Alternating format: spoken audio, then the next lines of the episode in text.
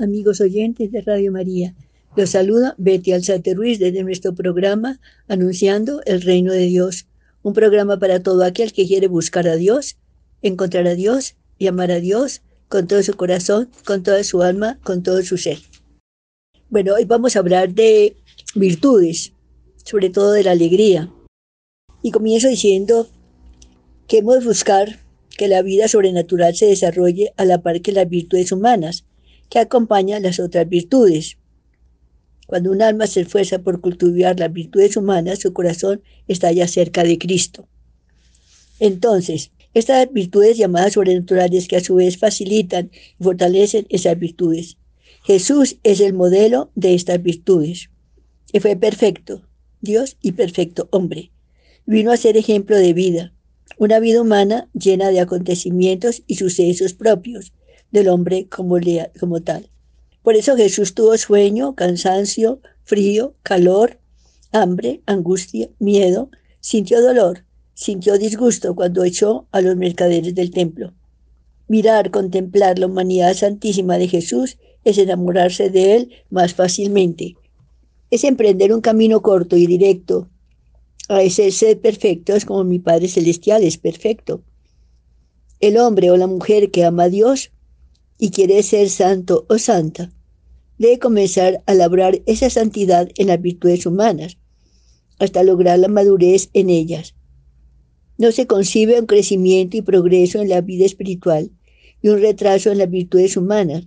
Rezar muy bien, dar limosna, ir a la Santa Misa todos los días, comulgar, leer el Evangelio cada día y no saber de sinceridad, de laboriosidad, de serenidad, de alegría, de, de paciencia, de perseverancia o de generosidad es casi imperdonable. Madurez sobrenatural y madurez humana van a ir a la par. Deben ir a la par. El progreso del mundo y dentro de ese mundo, el de la Iglesia debe estar en manos de los santos de hoy. Tendría que decirse, esta empresa progresa o aquella institución va viento en popa porque la manejan hombres y mujeres íntegros, verdaderos hijos de Dios. También nosotros no debemos quedarnos atrás en esa parte humana y sobrenatural tan importante en la vida de cada hombre querer prepararnos, oír, aprender a desarrollar estos temas. Busquemos pues formarnos y desarrollar cada vez más las virtudes humanas por la importancia que tienen. Vamos a hablar entonces de la sinceridad antes de hablar de la alegría. La primera y tal vez la más necesaria de estas virtudes. Se habla poco de sinceridad y por eso sabemos poco de esta virtud. Viene del trópico, parece ser un mal muy general. Se miente porque sí, por quedar bien, por evitar compromisos, por querer dar una buena imagen de sí mismo. Esta genera la mentira en la vida del hombre que hasta se llega a la confesión y no se examina sobre verdades y mentiras. Se cuenta ya con un sartal de, de medias verdades o mentiras redondas. Y si queremos estar cerca de Cristo, debemos primero procurar ser sinceros, veraces, la verdad es la fuente de la sinceridad y es como una luz que ilumina toda nuestra vida y también a la parte trinitaria en la que está, está anclada. Nadie puede decir yo no sabía nada. Este conocimiento de la verdad con el acto de la voluntad que le corresponde será la prueba, la pregunta del juicio. ¿Cómo viviste el conocimiento de la verdad? El Padre interrogará sobre la verdad de la vida. El Hijo interrogará sobre la verdad de la palabra y el Espíritu Santo interrogará sobre la verdad del amor. La vida encuentra su plenitud en cuanto está llena de verdad, de sinceridad y de alegría. No aparentar lo que no somos, enriquecer sin disfrazar la personalidad, no darnos miedo meter la pata, por ejemplo, ser coherentes con lo que pensamos, decimos y vivimos. Palabra y verdad tendrían que ser sinónimos, la palabra tiene fuerza y hace bien cuando está llena de verdad, pero se miente tanto que hasta podría pensarse que se convierte en enfermedad. Mentiras piadosas, dice la gente que son sus mentiras y las acusan con toda tranquilidad. No hay mentiras piadosas, dice un buen sacerdote a sus fieles y amantes de la verdad. Se miente o no se miente, no hay términos medios. Y desde entonces nos ha hecho y hace mucho bien porque nos fijamos más en esa verdad de la palabra. ¿Y el amor? ¿Qué pasó con la verdad en el amor? ¿Fue sincero mi amor hasta ahora? Es una pregunta para el examen diario. ¿Amé de veras o no amé hoy? ¿Expresé ese amor en detalles o lo escondí, especialmente con aquellas personas que Dios ha puesto a mi lado? ¿Es mi amor puro, verdadero, desinteresado, mueve el amor de Dios? Vamos a ser juzgados por el amor, por lo tanto, por la verdad en ese amor. La verdad tiene dos formas, la del niño y la del sacerdote. El niño es transparente, no esconde nada, no le importa quedar mal. Mi papá y mi mamá se pelearon y ella se fue de la casa ahora. Decía un pequeño a quien llamé enseguida de este problema familiar. El sacerdote está para decir la verdad de Jesucristo. Su propia verdad debe tener como referencia la verdad de, aquella, de aquel que murió en una cruz por decir la verdad del reino de Dios. Él debe imitarlo, ya que es otro Cristo. La verdad es de Dios, la mentira es del demonio. Vamos a hablar de la fortaleza. Otra virtud es la fortaleza. Es un don del Espíritu Santo. Jesús fue fuerte para resistir, fuerte para enseñar. El que tenga oídos para oír, que oiga. Fuerte para callar, fuerte para morir y fuerte para resucitar. Nosotros también debemos de ser fuertes para decir no cuando hay que decir no y fuertes para decir sí cuando hay que decir sí. Fortaleza es dominio de sí mismos. Es mucho más fuerte el que se domina que aquel que lanza gritos y alaridos porque algo no salió como él quería. Es controlar la ira o zanjar las diferencias sin violencia ni destrucción. Fortaleza de ánimo es equilibrio, no presentar altibajos, cortes agudos en la personalidad, ser llanas, íntegras, transparentes. Fortaleza es cumplir con la palabra dada. Las personas que no tienen esta virtud viven de disculpas. Su vida se convierte en promesas rotas, en buenas intenciones que nunca lleguen a ser realidad. Ser fuertes es controlar la susceptibilidad es vencer la timidez y el miedo, es que cese ante los obstáculos y volver a comenzar pasado un fracaso. Fortaleza es no importarnos el que dirán, es afrontar con valor las críticas, las calumnias y difamaciones injustas, incluso la mayoría de las veces. Fortaleza es decir con valor me equivoqué. Fortaleza es la capacidad de enfrentar las desgracias con espíritu valiente. Esto no hace templar un viejo marinero, decía un europeo con ánimo alto. Este refrán debe tenerse en la cabeza cuando con el corazón buscamos a Dios Padre y vivimos la filiación divina. Fortaleza, fortaleza es tomar una decisión y sostenerla. Fortaleza es saber organizarse y ganarle al tiempo la partida cada vez con mayor ventaja. Fortaleza es el arte de vivir en paz con todos. Es afrontar situaciones que no podemos cambiar o tener el valor de cambiarlas cuando las circunstancias del momento así lo exigen. Pedir ojalá, ojalá diariamente al Espíritu Santo este don tan importante en la vida de todo hombre. También mirar la cruz, mirar al crucificado. Él nos habla sin palabras y en ese hablar abarca el mundo. ¿Qué es lo contrario a la fortaleza? La flojera, el artículo de mayor consumo. Se comienza con la comodidad, se continúa con la ley del menor esfuerzo y se termina en la flojera.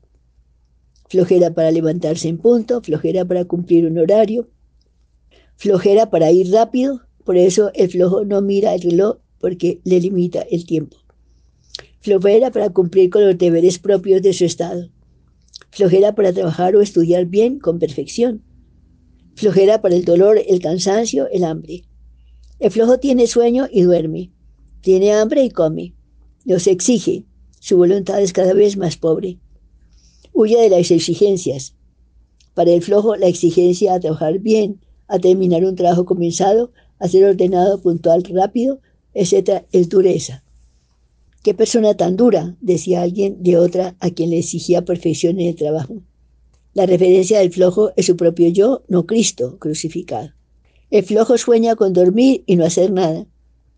Culpables de esta flojera son las mamás y las abuelas generalmente, porque con muy buena voluntad quieren que sus hijos y nietos no sufran ninguna incomodidad, no tengan ningún dolor, no sufran escasez. También los adelantos de la técnica tienen su aporte en esta característica de hoy. Los hombres, por ejemplo, hoy no suman como ayer, Hoy para sumar 10 más 20 más 5 más 30, sacan la calculadora del bolsillo y dicen 110 con aire de triunfo. Hoy no se piensa o se piensa muy poco. La televisión también juega un papel importante en esa flojera. Y los celulares. Los niños, los jóvenes, los adultos y los viejos se pegan del televisor muchas horas del día y no digamos del celular.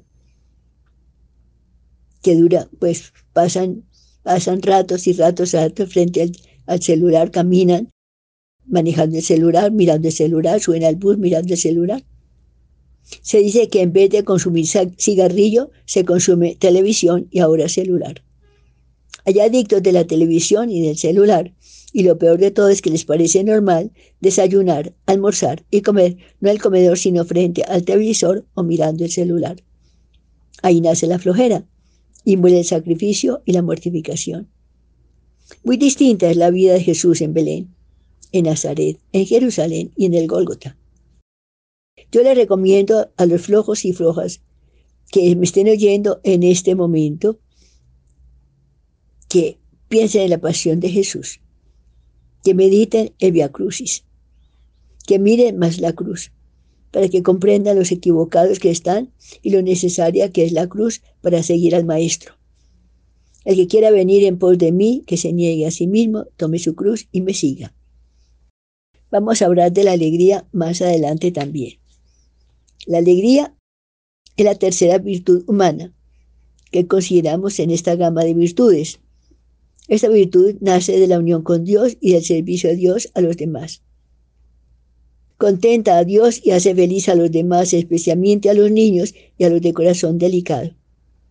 La alegría se expresa en mil detalles dentro de la convivencia. La persona alegre siembra paz, contento y tranquilidad. Crea ilusión con las cosas, es optimista, su gozo lo lleva en sí mismo, porque Dios está en su alma en gracia.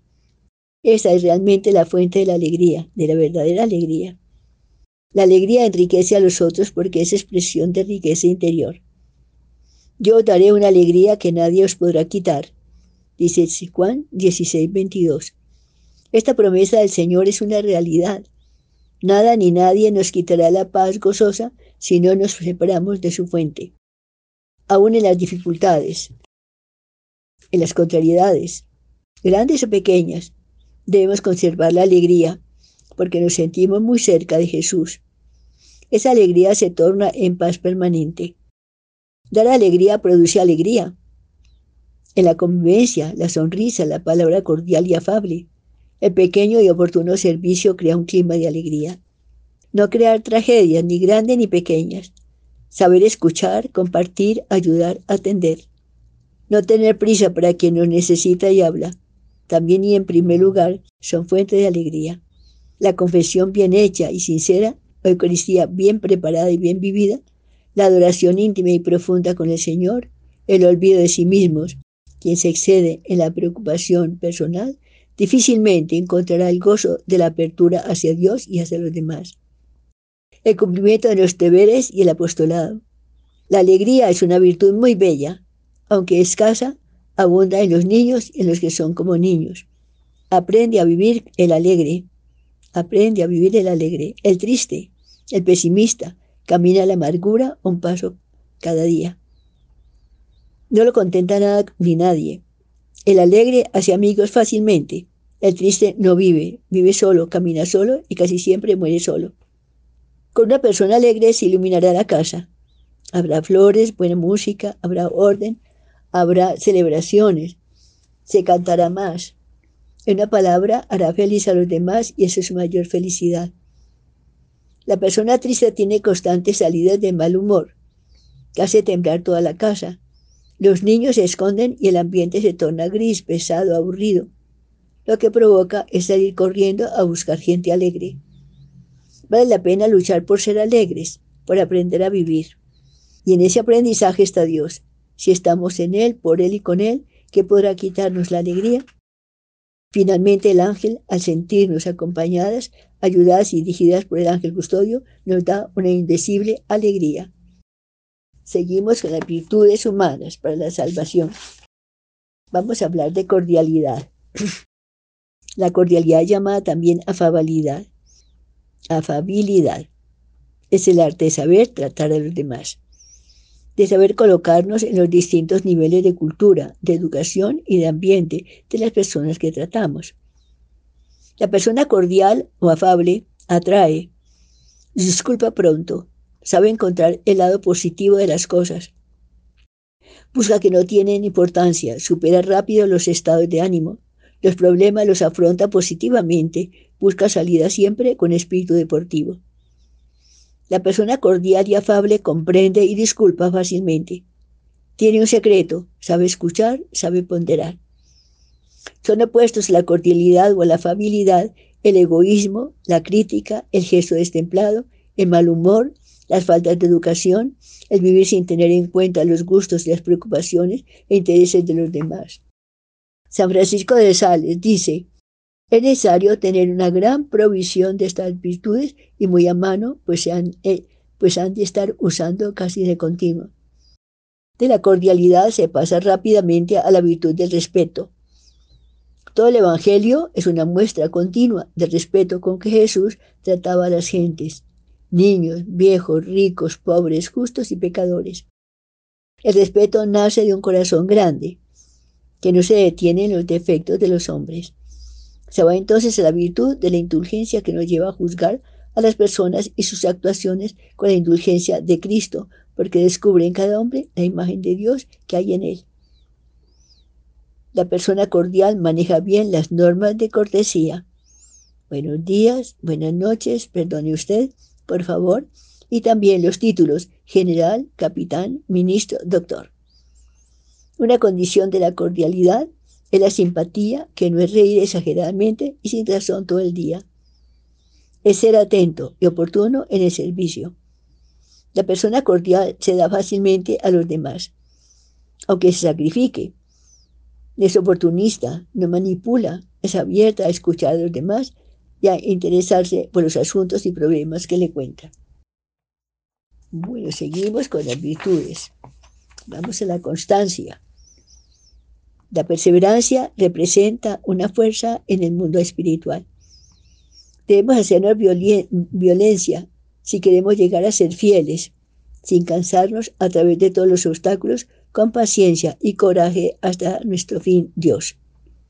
Dios es nuestro fin. Es allí a donde se debe dirigir nuestra perseverancia. La abeja trabaja el panal y fielmente recoge en miles de vuelos la miel que saca muchas veces de las florecitas más pequeñas. También la abeja salió de las manos de Dios y con frecuencia podemos aprender esas cosas buenas como la constancia de estas criaturas de Dios. La constancia crece en el silencio. Es algo vivo, Vive el combate contra sí mismo, contra su propia cobardía, su confort, su voluntad propia. El inconstante comienza muchas cosas y termina pocas. Vive de ilusiones, pero estas pasan pronto. Ve la meta, pero se le esfuma rápidamente con el primer tropiezo. Comienza con ritmo sus obras, pero cede fácilmente a las pausas cada vez más largas para dar paso al desaliento y a la pereza de terminar lo comenzado. El inconstante no sabe pues de conquistas y victorias. Se mueve generalmente en el campo del fracaso y la derrota. Los términos llegué, logré, conquisté, terminé, pasé son términos que más que animarle lo desalientan y vencen. Al inconstante, le falta fuerza en el alma y esa fuerza se logra con gracia de Dios y con esfuerzo personal. ¿Cómo ser entonces constantes? He aquí siete pasos para lograr la virtud de la constancia. Primero, querer serlo. Segundo, proponérselo, amar la idea, ver la meta, no asustarte de ella, pedir a Dios la fuerza para llegar a esa meta. Tres, comenzar una obra pequeña, comenzar a escribir algo, ponerse una meta. Cuarto, ejercitarse un poco cada día. 5. Decir no a la señora pereza cuando ésta aparezca dando razones de cansancio, sueño, inutilidad, etc. Justamente ahora se tiene que decir y vencer, vencer trabajando hasta el final. Decir cuando llega el desaliento, yo con la gracia de Dios puedo. Y puedes, está seguro. 6. Comenzar hoy día donde terminé ayer y pedir nuevamente la gracia de la constancia. Es algo que debemos pedir cada día cuando no tenemos ganas de acabar lo comenzado. Gustar la victoria. La constancia, como la perseverancia, toca la voluntad en la que habrá que ejercitarse continuamente con vencimientos pequeños al principio y más grandes y frecuentes después. Dios nos quiere constantes, porque sin esta virtud el camino ascende, ascendente y exigente de la santidad personal no se logra. El secreto, finalmente, para la constancia es el amor.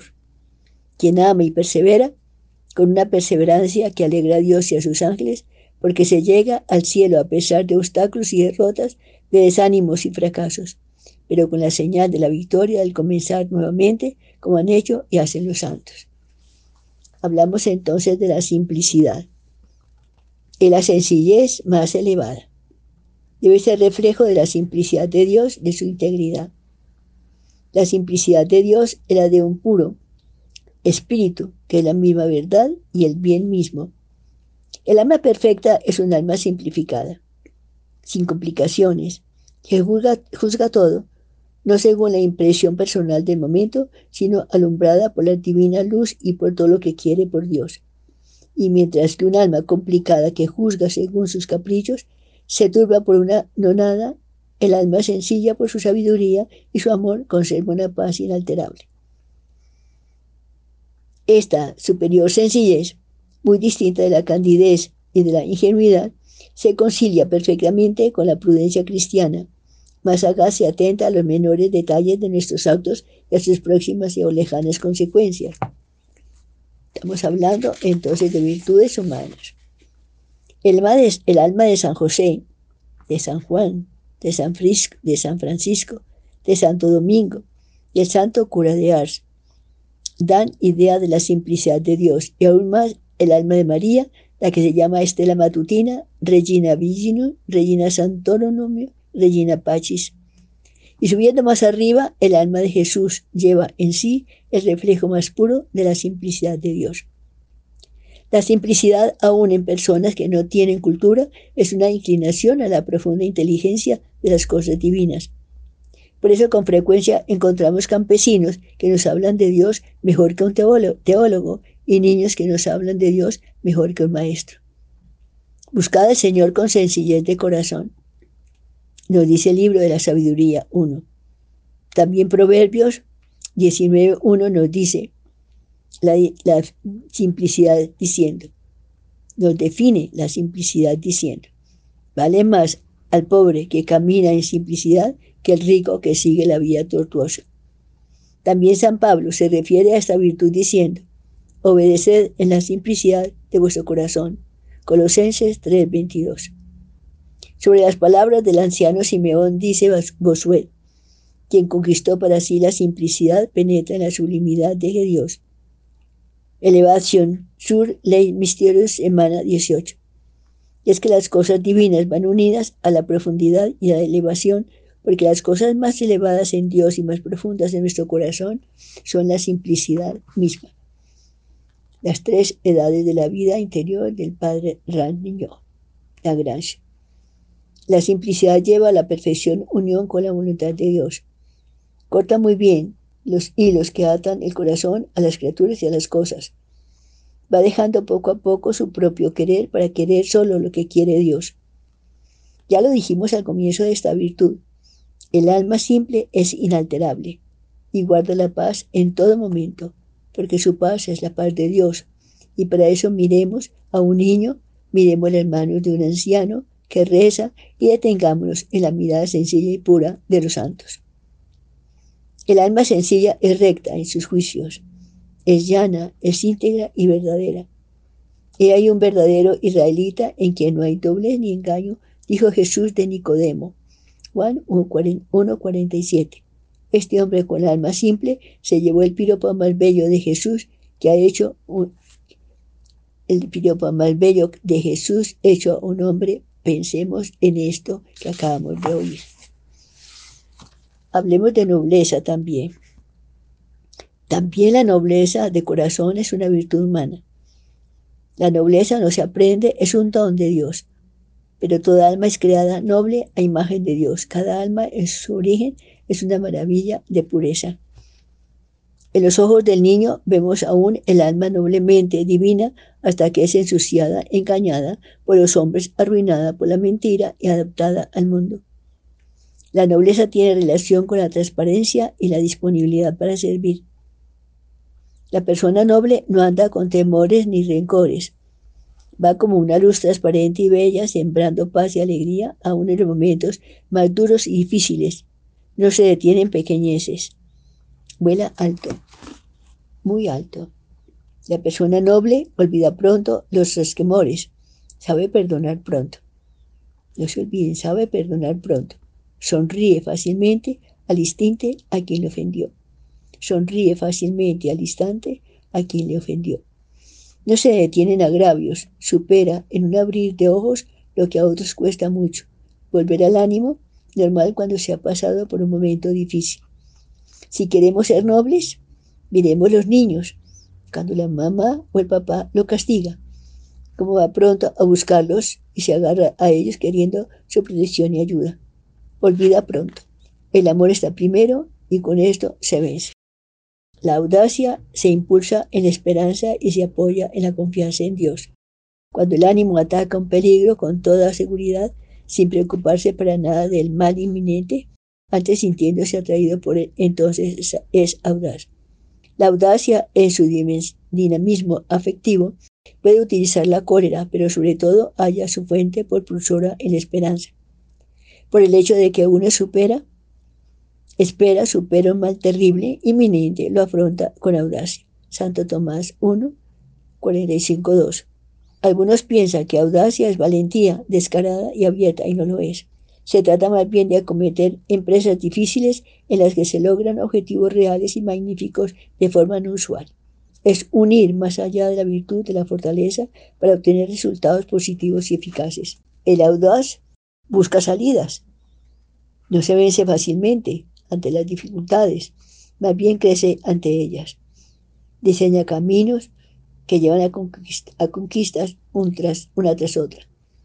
El audaz crea y en esa creación pone amor, porque ama la aventura de vivir cara a Dios.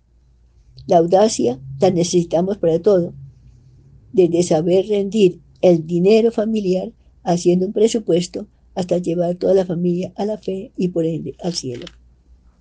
Audaz es la madre de familia que enseña a rezar a sus hijos desde pequeños, que les habla de la misa, qué es la misa, a qué vamos en la misa y cómo debemos portarnos en ella.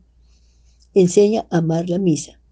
Muy audaz es aquella que no obliga a ir a misa, sino que enseña a amar el santo sacrificio de la misa.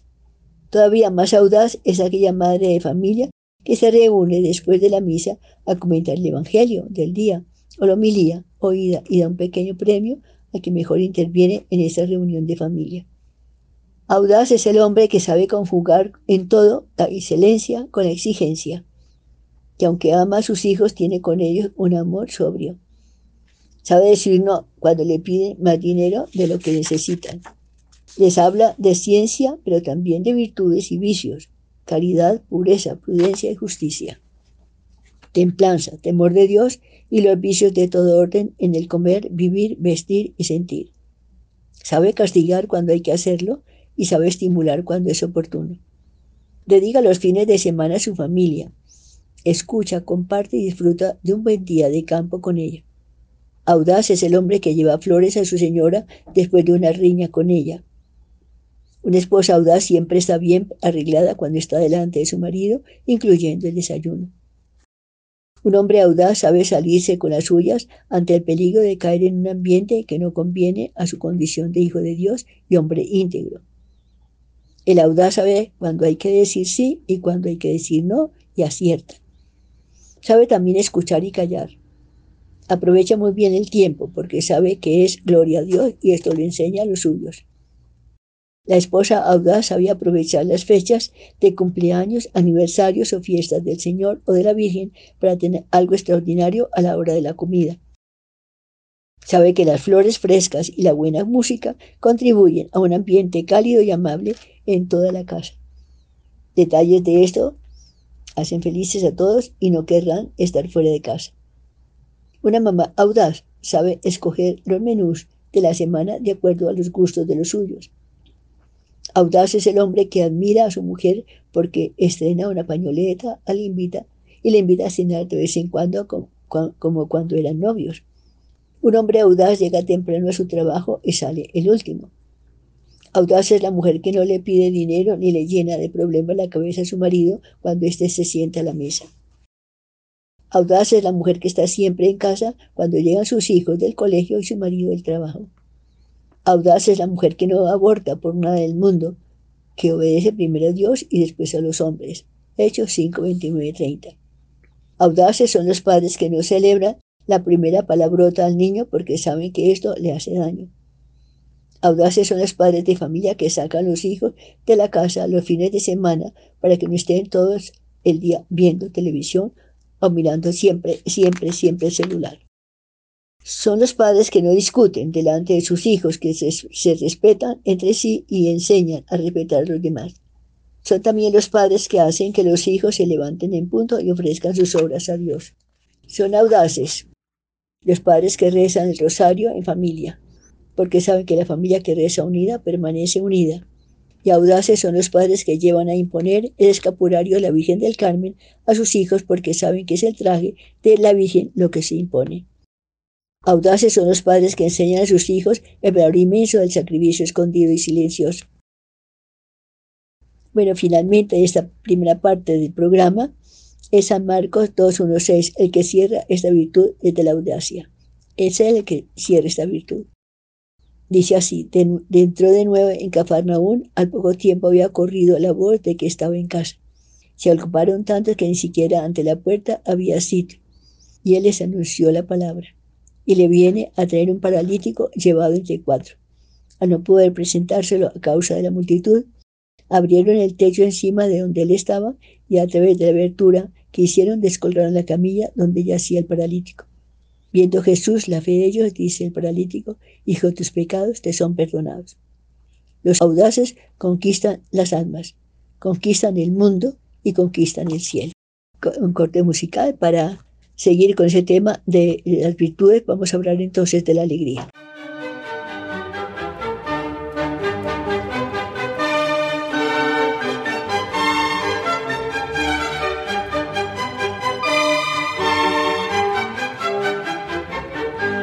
Estamos viendo las virtudes.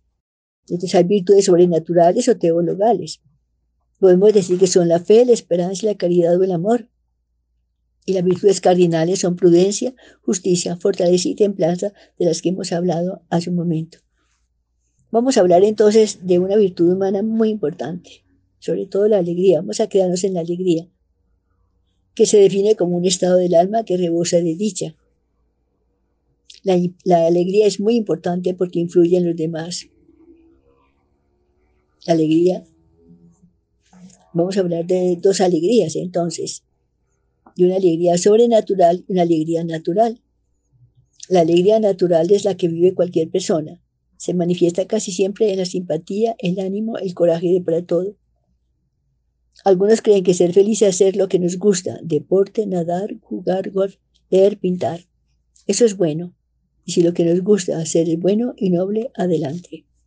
Pero para otros ser feliz es rumba, droga, prostitución. Eso ya no es tan bueno. Hay que tener muy claro que esa felicidad se acaba cuando se acaba la rumba. Hay una alegría sobrenatural que es la que perdura, la que anida el corazón profundamente y radica y sale de Dios. Seguimos hablando entonces de la alegría, nos detenemos en la alegría. Es la alegría de los santos ángeles, es la alegría de los santos, es la alegría sobrenatural que es luz que irradia e ilumina a todos. Buscar a Dios es buscar la verdadera alegría. Busquemos más a Dios. La alegría sobrenatural no desaparece con la cruz, ni con la pobreza, ni con el dolor, ni con la dificultad. Se torna en paz. Por eso muchos santos han muerto cantando o escuchando cantar. La alegría es muy importante en la vida de familia. Seguimos diciendo, las flores, la música, la armonía, en todo. Influye mucho en el carácter de los niños, en la forma de ser de los niños.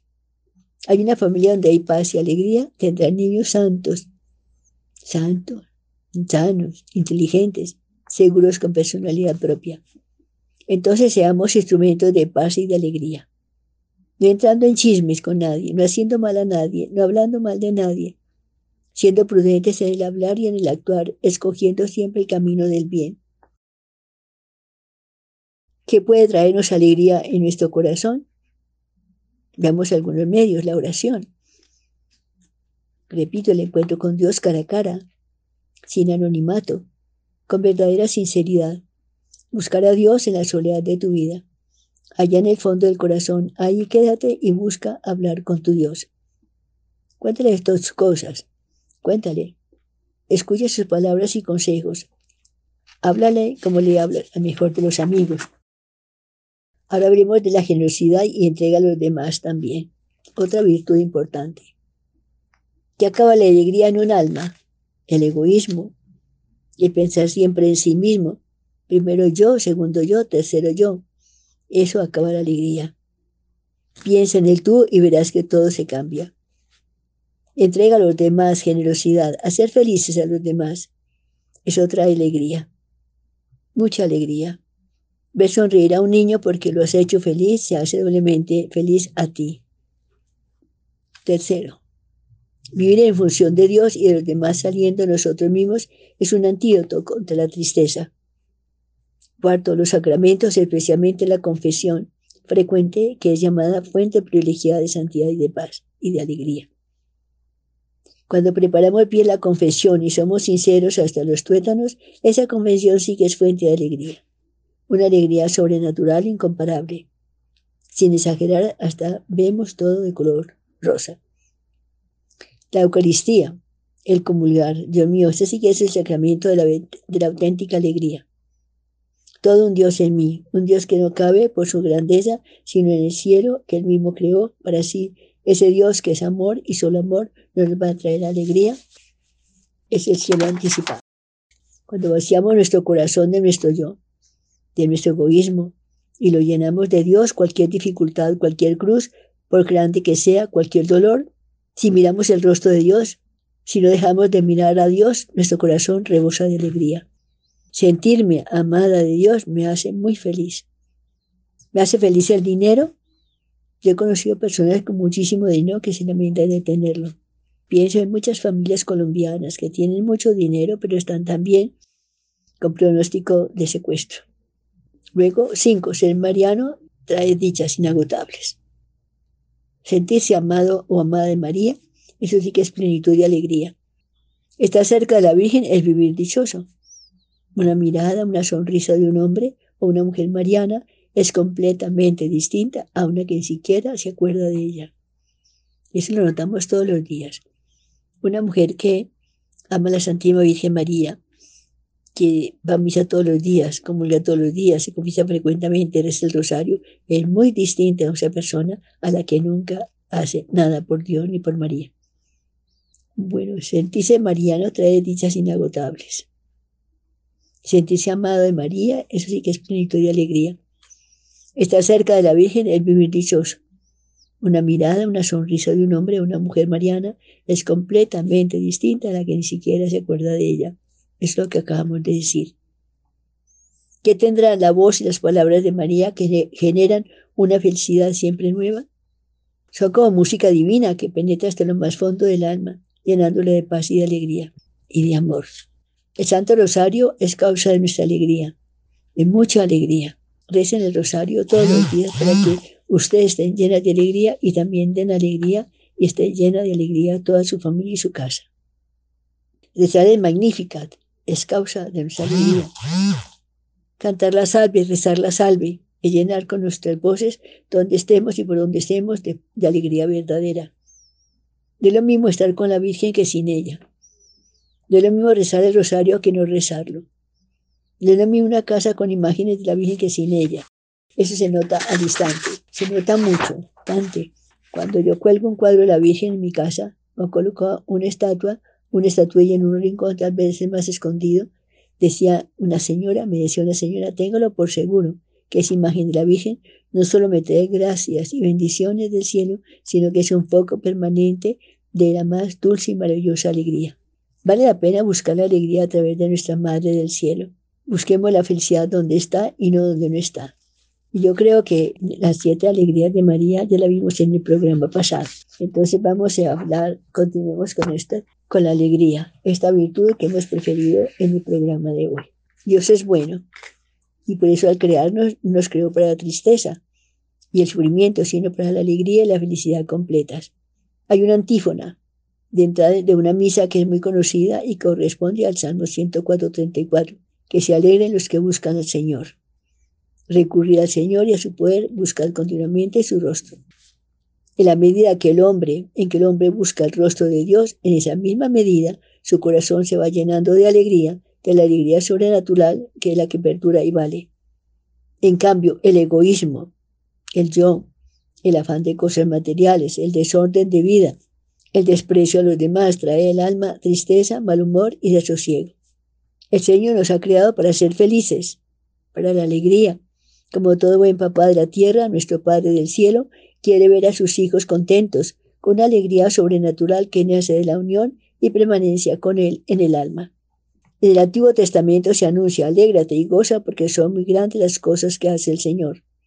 Alegraos y gozad, hijos de Sión, en el Señor vuestro Dios, que os dará la lluvia a su tiempo y hará descender sobre vosotros la temprana y la tía otras veces. Joel 2.21-23. La alegría es un don que hace mucho bien y atrae las almas. La alegría es la primera condición para, para buscar almas para Dios. Nadie quiere estar con personas tristes y negativas. En cambio, todos queremos estar con personas alegres, positivas y contentas, hasta con las pequeñas y bobadas más grandes. Las tristezas no se originan por dificultades o sufrimientos, sino por perder la visión de Dios. El miedo a ciertas circunstancias produce tristeza cuando se pierde la visión de Dios y la confianza en Dios.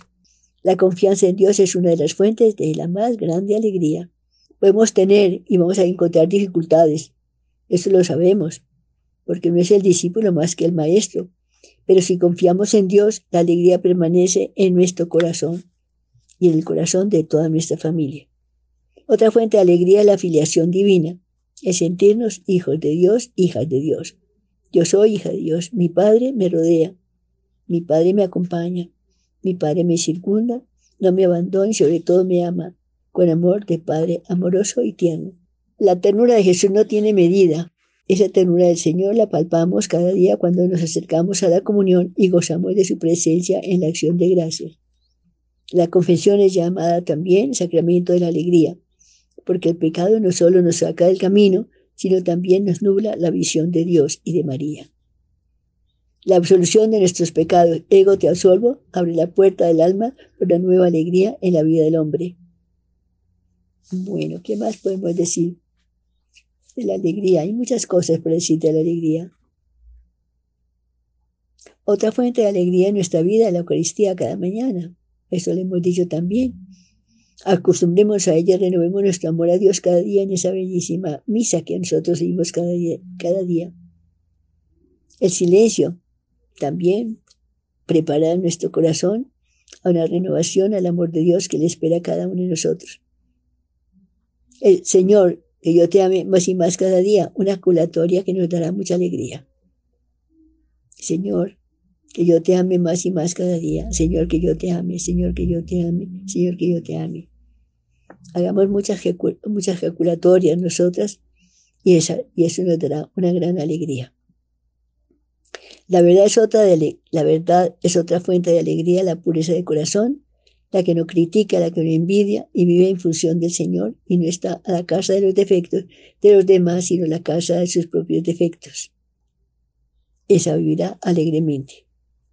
La simplicidad del corazón, ya lo dijimos también, nos traerá alegría. Las personas humildes son las más alegres, porque no piensan en sí, sino en los demás. Lo suyo no cuenta, con lo de cuenta lo de los demás. Y la más bella alegría la encontramos en dónde? En María, nuestra Madre del Cielo. Bueno, la Virgen es causa de nuestra alegría. Es un ejemplo claro, imitémoslo y miremos en ella esa parte de su vida que le vivió siendo esclava y señora a la vez. Bueno, ¿qué más podemos? Cuando sentimos que la ligresa asoma las narices en nuestra vida, examinémonos sobre el amor de Dios y sobre su presencia y reaccionemos enseguida caminando con prisa hacia Dios. Si realmente buscamos al Señor en nuestra vida, nada puede quitarnos la paz y la alegría. El dolor purificará el alma y las mismas penas se transformarán en gozo. San Pablo llegó a decir, estoy lleno de consuelo, rebozo de, gozo en medio de las tribulaciones. 2 Corintios 7, 4. Una persona alegre irradia, y eso hemos de buscar nosotros, irradiar paz y alegría por donde caminamos en este mundo. La alegría nos la da Dios, no para nosotros solamente, sino para llenar de alegría el mundo y llenar de alegría la vida de los demás, incluso de los desconocidos. Tratemos de llenar de alegría nuestras casas, que se traduce muy seguramente, repito, en flores, en limpieza, en orden, en luz, en aire, en cosas lindas y bien presentadas. Mesas bien puestas, bandejas limpias, buena música. Un hogar alegre es un imán para todos en la casa. Lo único que quieren es llegar pronto a ella porque allí encuentra la paz y alegría que el mundo no da. Ahora, santos que se distinguieron por su alegría, en primer lugar, don Juan Bosco, para conquistar tantísimos niños, los más difíciles de la época, y antes de, su muerte quedaron seis mil sacerdotes en su comunidad. El arma de, de don Bosco, ¿cuál fue? Su alegría. Fundó una asociación de la alegría. La alegría es un gancho, amables oyentes de este programa, es un gancho muy eficaz para conquistar almas. Otro santo muy alegre conquistó muchísima gente con su alegría fue José de Cupertino. Entre los santos más alegres tenemos también a Santa Teresita del Niño Jesús, Teresita de los Andes, Isabel de la Trinidad. Y es que la alegría no está reñida con la santidad. Venimos diciendo que la alegría, la verdadera alegría se fundamenta en Dios, en la unidad con el amor, la unidad con Él y en el amor a Él. La alegría conquista, atrae. La tristeza ahuyenta, despide, dice a Dios muy pronto. Si nos falta alegría, pidámosle al ángel custodio de la alegría que nos regale esa virtud. Bueno, tenemos, debemos tener alegría en el servicio de Dios, entonces ese servicio es santificado, santifica y comienza a brillar delante de Dios.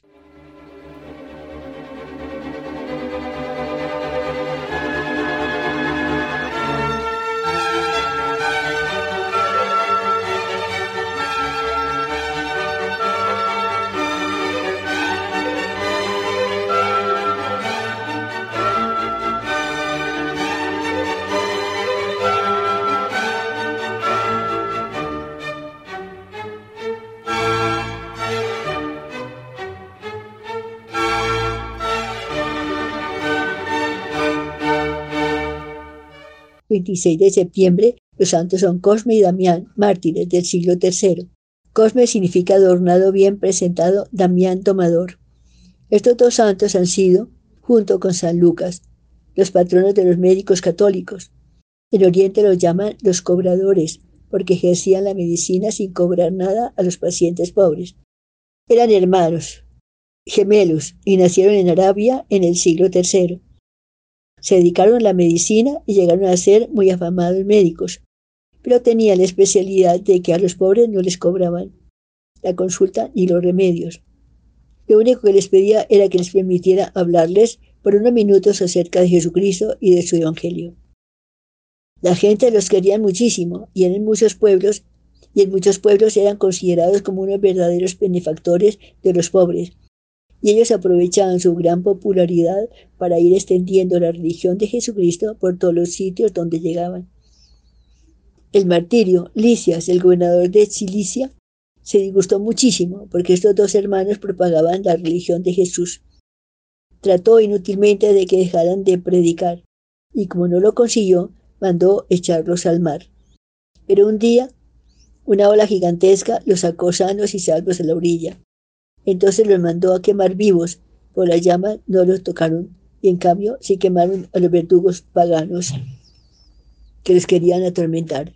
Entonces el mandatario, el mandatario pagano mandó que les cortara la cabeza y así derramaron su sangre por proclamar su amor al divino Salvador. Cadena de milagros. Y sucedió entonces que junto a la tumba de los dos hermanos gemelos Cosme y Damián empezaron a obrarse maravillas, curaciones. El emperador Justiniano, sede de Constantinopla, en una gravísima enfermedad, se encomendó a estos dos santos mártires y fue curado inexplicablemente. Con sus ministros se fue personalmente a la tumba de los dos santos a darles las gracias. En Constantinopla levantaron dos grandes templos en honor de estos dos famosos mártires y en Roma le construyeron una basílica con bellos mosaicos. Quiera Dios, enviaron muchos médicos generosos que, a imitación de Cosme y Damián, se dediquen a recetar gratuitamente a los pobres y aprovechar su ascendiente para propagar la santa religión de Jesucristo. Qué hermoso fuera que hubiera muchos médicos así. Lo que habéis recibido gratis, dalo también gratuitamente. Jesucristo, Mateo 18. Hasta aquí mi programa de hoy. Recen ustedes por mí, que yo rezaré por ustedes. Dios los bendiga y adelante con esta virtud de la alegría en esta semana y toda la vida también.